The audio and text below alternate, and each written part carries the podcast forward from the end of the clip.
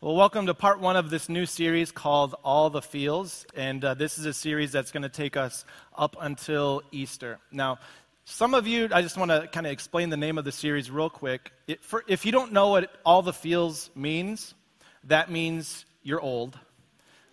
And also, this is kind of a new thing that's just sort of out there, so I just want to quickly explain what it means when we, when we say all the feels. If, if something has all the feels, and this is often referring to like a book or a movie or something, if a movie has all the feels, that means it evokes a lot of emotion. It pulls out a lot of your emotions. I'll just give you a few examples here. If you watched Titanic back in 1998, and you watched as the old version of Rose took her necklace and dropped it into the sea over the wreckage of the Titanic, you had all the feels.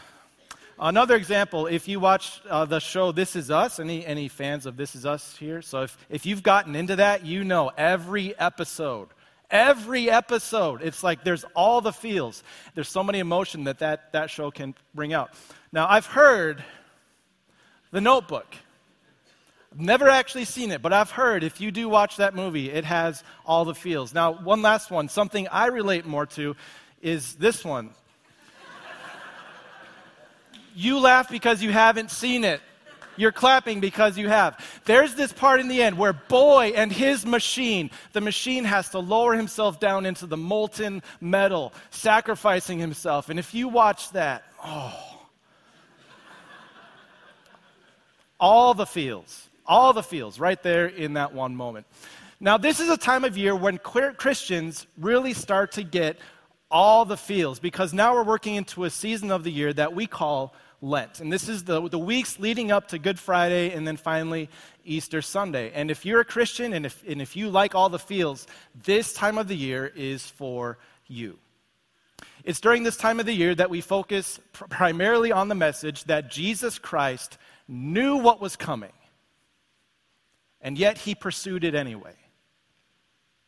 Jesus Christ was guilty of no crime, neither before man nor before God himself, and yet he was punished as one who was guilty.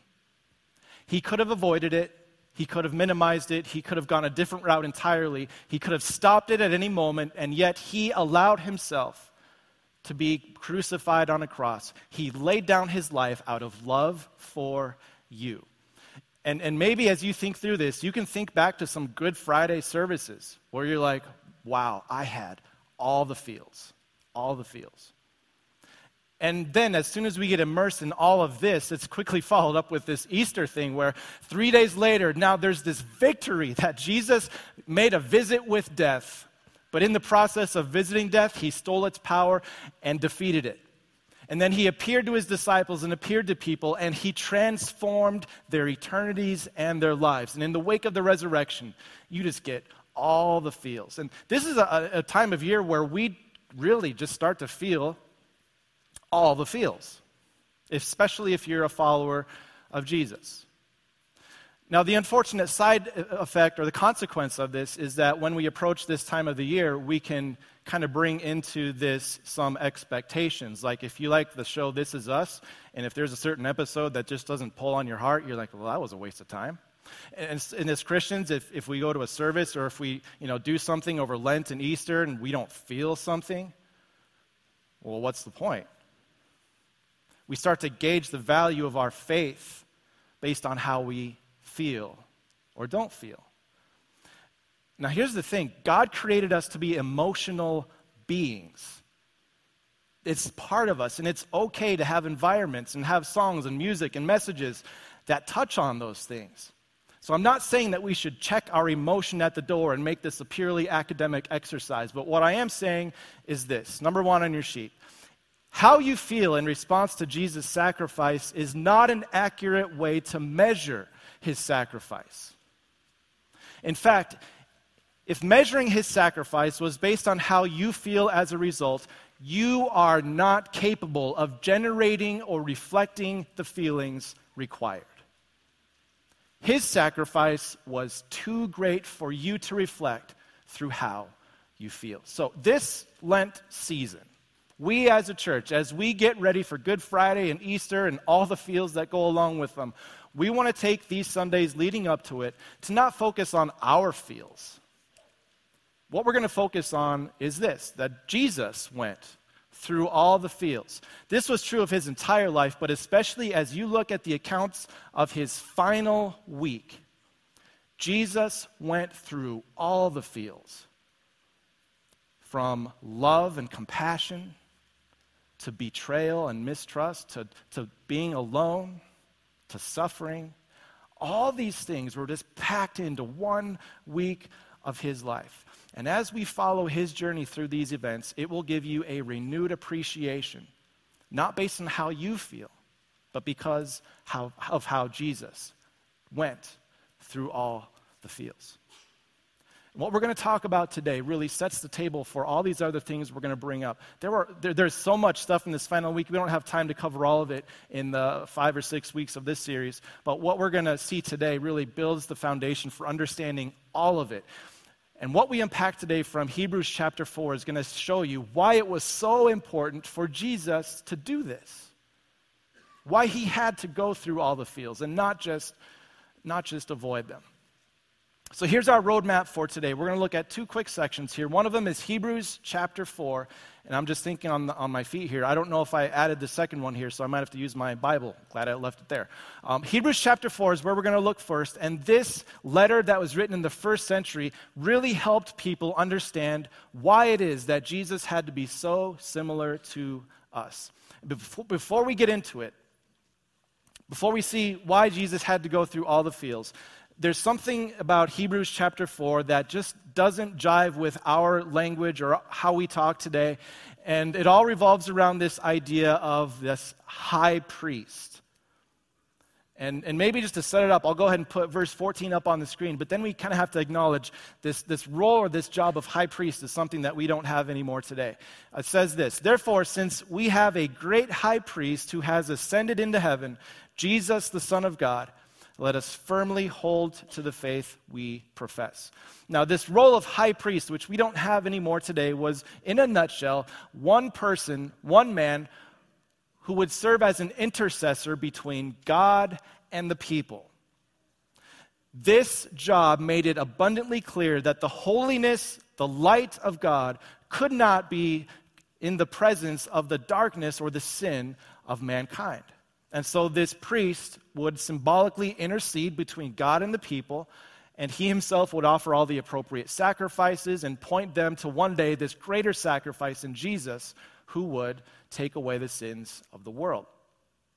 Now, this high priest once a year would, would enter the temple or the tabernacle, and there was this special room in the tabernacle called the Holy of Holies where he could only enter once a year, and at that, only after he offered a very specific sacrifice. And I'm setting all this up because so much of this is embedded into Hebrews chapter 4, and in fact, the entire book of Hebrews. Jesus is our high priest. We, we don't have a high priest anymore because Jesus is it. He is the one. He intercedes between God and people. And he himself was the sacrifice which atoned for the sins of mankind, therefore bringing us to God and into a right relationship with him. And Jesus didn't just go into the presence of the tabernacle once a year, but look at, look at this. He ascended into heaven. Literally, he passed through the heavens to be with God himself. We have a high priest who is before God himself. And, and, and the writer to the Hebrews is kind of building this, this up because this is important to understand. When it comes to your relationship with God, you only have that because of Jesus Christ.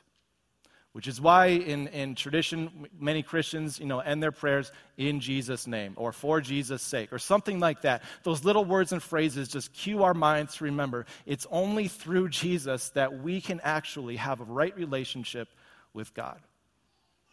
As you think of all this, you might be thinking, wow, like high priest. And by the way, if you've read through Leviticus and gone through the grind of reading through Leviticus, high priest is something that you're a little bit more familiar with.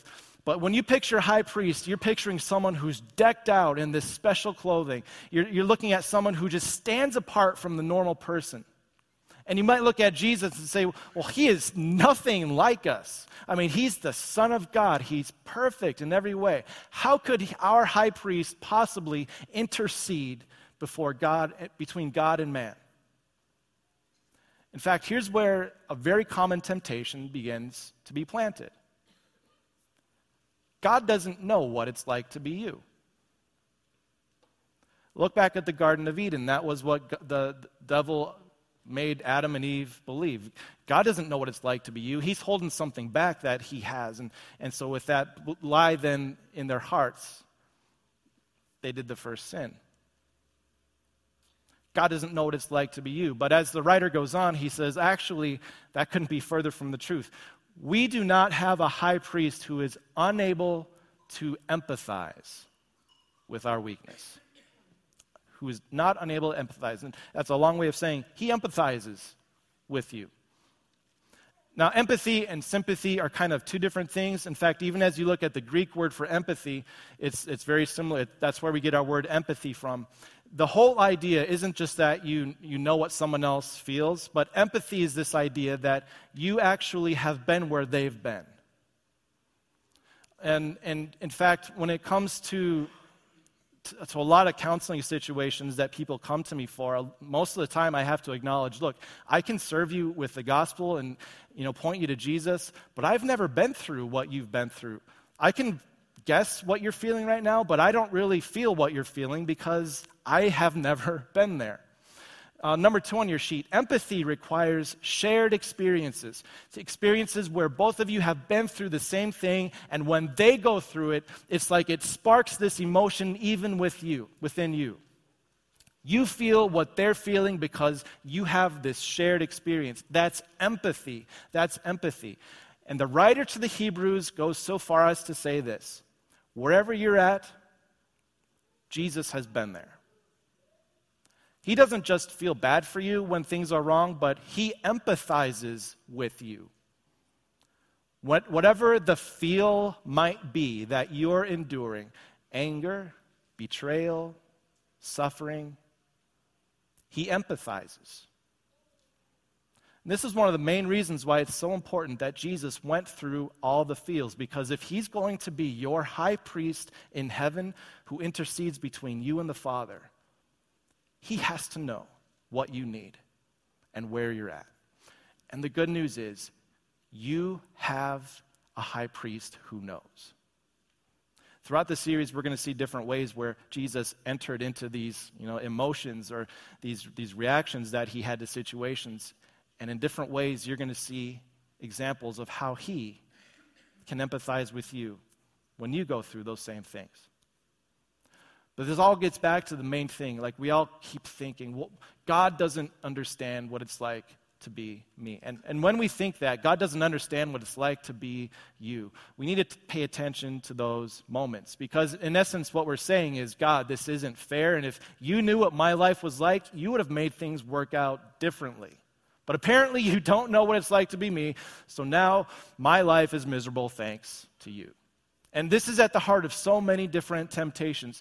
And as we're going to see, there's actually something bigger that causes thoughts like that, where if you can understand it, it will bring out the beauty even more of this high priest you have in heaven.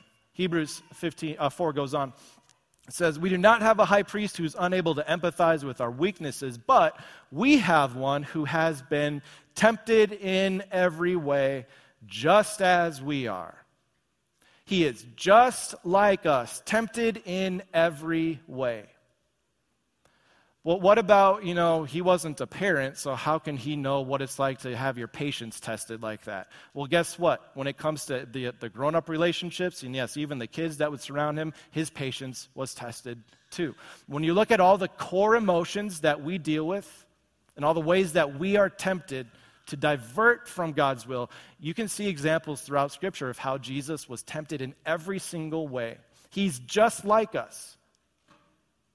But at the same time, he's nothing like us because when you read the, the last part of this verse, he was tempted in every way, yet he did not sin. So he was just like us, but at the same time, he was nothing like us.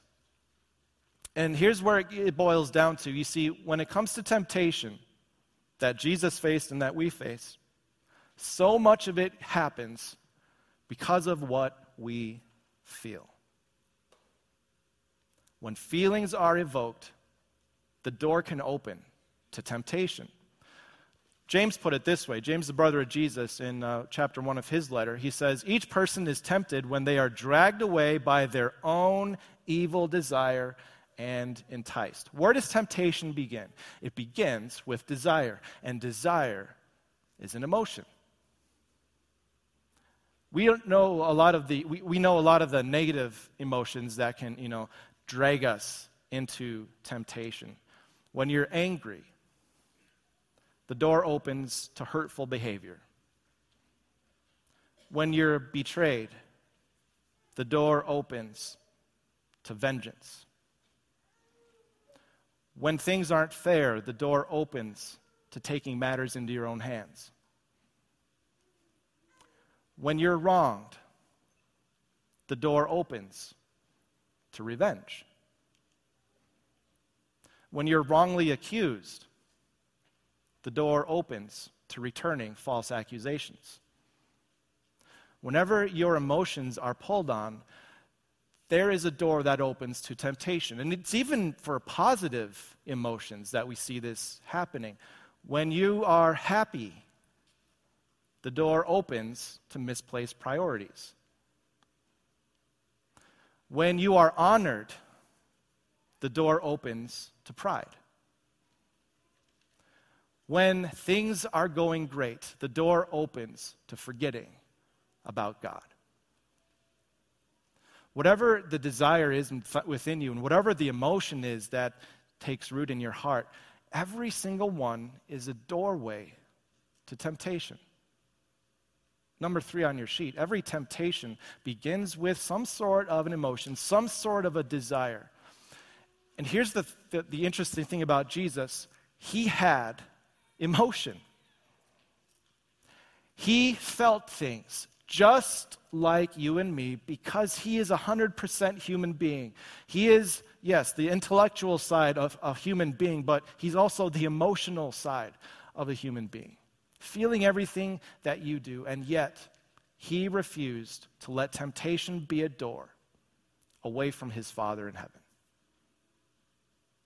now you can start to see why it's so important that Jesus went through all the feels. You see, if he wanted to connect with you and to be your Savior, he had to be just like you. Um, quick question How many of you have been coaches of any sort of team ever? Raise your hands high because it's light up. Okay, a lot of you have been coaches. And this is especially true if you've been a coach of a younger kid. And by the way, all of you have either been coaches or have been coached, even if it's not a sports thing. Like, anyway, that's how life works. Anyway, I was a coach for several years for a grade school soccer team. It's like fifth through eighth grade. And there was one drill we did every single stinking day. And the drill, I called it, and it has different names in different sports, but the drill that, that we had was called the wall pass drill. The wall pass. For example, if you kick a ball at a wall, you can predict the ball is going to bounce off, you know, and go a certain direction. The idea is you pass it to your teammate, and they're just like a wall. They, all they do is they bounce it back to you so that you can go get the ball. In some sports, it's called the give and go. Um, I think that's all the terminology I know. But I know it's, it, it's in hockey, it's in basketball. It's a really common thing. Every single practice, part of warm ups, wall pass drill, wall pass drill. And we get to the games. You know what the kids did? not the wall pass. They just kick it. They just try to dribble around. They did not ever once do the wall pass. And if you're a coach, you get the frustration here. You've been teaching it, but they won't do it. You've been repeating it, but they won't copy it. There's this frustration. And more than anything, I can't tell you how many times I just wanted to run out onto that field and say, Stop the game, here's how you do it. Or to run out on the field and just do it for them. But you know, as a coach, as a parent, too, you can't do that. Have any of you tried that, by the way? Or you just, never mind. You want to run out on that field, you just want to do it. But you can't do that because you're not meeting the requirements here. You're, you're too old, you're, you're beyond that. You don't fit the requirements. And sometimes I think that's how we can view God. We, we look at God and we think, well, he's just the angry coach on the sideline who he keeps telling us what to do and what not to do and how to live our lives, and he makes it perfectly clear, but then we get out onto the field and we don't do it. We do the opposite. And we, we picture God as this angry coach from the sideline just yelling at us and screaming at us. In fact, if you had a, maybe a church experience similar to what I did, you heard the pounding on the pulpit every single weekend about how you weren't living life right. And there's a place for that, there's a time for that. But God is not an angry coach on the sideline. When Jesus Christ came into this world, he took the field. He was just like you, a perfect substitute for you, so that as he went through all the feels, and as he was tempted just as you are, he was able to remain perfect through them, so that he could give that victory to you. As you let this sink in, how Jesus, as he went through all these emotions, he was actively obeying his Father in heaven for you. There's one really cool takeaway that we see from the book of, or the letter of Hebrews. In verse 16, we say this Therefore, or we see this, let us approach God's throne of grace with confidence, so that we may receive two things, so that we may receive mercy and find grace. Receive mercy, find grace. Receive what we didn't deserve and find what God never should have given us. Where we receive forgiveness and we are given grace. We find grace to help us in our time of need so that when we're going through all the feels and we tend to mess them up so bad because we walk through those doorways of temptation. When we go through the feels, we know we have a high priest in heaven who's just like us in every way, yet he remained without sin. So I want to give you the last fill in, but there's two ways to fill it out. Number four Jesus went through all the fields for you. Every time you see mentioned in the scripture how he was filled with zeal, filled with betrayal over what happened to him, or filled with loneliness because he was suffering for the sins of the world, whenever you see that, just remember he went through all the feels for you. And so, one way to fill this out, I didn't do it on the screen, but one way to fill this out is to put you in all capital letters because that's where the emphasis is. He did all this for you, for you, for you. But at the same time, you could make the word for all capitalized. He did all this for you. He went through all these emotions for you so that when you face them, number one, you know that you have a Savior who remained perfect through them, and His record is given to you as a gift. But second of all, so that as you endure all these feels, you might receive the mercy and grace you need to honor God in that moment and to not let your life be overcome and mastered by sin. Jesus went through all the feels for you, and he went through all the feels for you. And as we get on into this series, we're going to see some awesome ways that Jesus didn't just go around them or bury these emotions or ignore them or self medicate through them, but rather he endured them for you. Now, as we wrap things up today, uh, there's one specific section from Jesus' life that I want to read. And as we do this, we'll try something a little bit different. Um, one of the ancient customs of Christians, whenever they gather together, is that whenever the, the gospel or the, the account of Jesus' life is read, the custom would be to have everyone stand up in the assembly as, an, as a sign of respect, as a sign of um, reverence for what was being read. This is the life, and these are the words of Jesus himself. And so I know it might not end well on camera. Sorry, people watching online, but um, in just a minute, I want to have you guys stand up as we read something that happened in the final week of Jesus' life. What we're going to read is the section right after Jesus was sentenced to death. Just imagine all the feels you would have if you had just been sentenced to death and not just a quick execution, but a slow, ex- excruciating, painful death through the death that would happen on a cross. Imagine all the things that he was feeling in that moment as they had him carry his cross to the execution site and then eventually had to have someone else carry it because he had been beaten so badly. Imagine what was going through his mind, recognizing that his life would only last for a matter of hours. But what we see in this account, in Luke chapter 23, again, I wish I had put it on the screen. I kind of forgot. Luke chapter 23 we see Jesus exemplifying what it means that he is a high priest who has empathy for you. Luke chapter 23. Would you please stand as we read these words?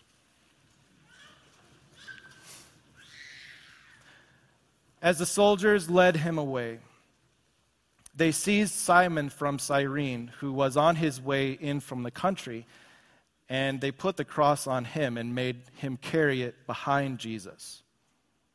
A large number of people followed him, including women who mourned and wailed for him.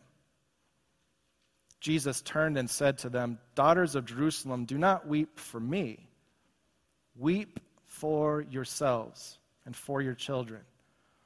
then he prophesied the destruction that was going to happen to Jerusalem. He said, For the time will come when you will say, Blessed are the childless women the wombs that never bore, the breasts that never nursed.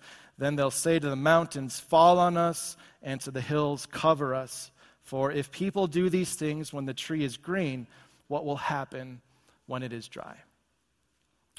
The word of the Lord. And one last quick thing you cannot have empathy for what Jesus went through. By design, he experienced something that he made sure you would never have to experience.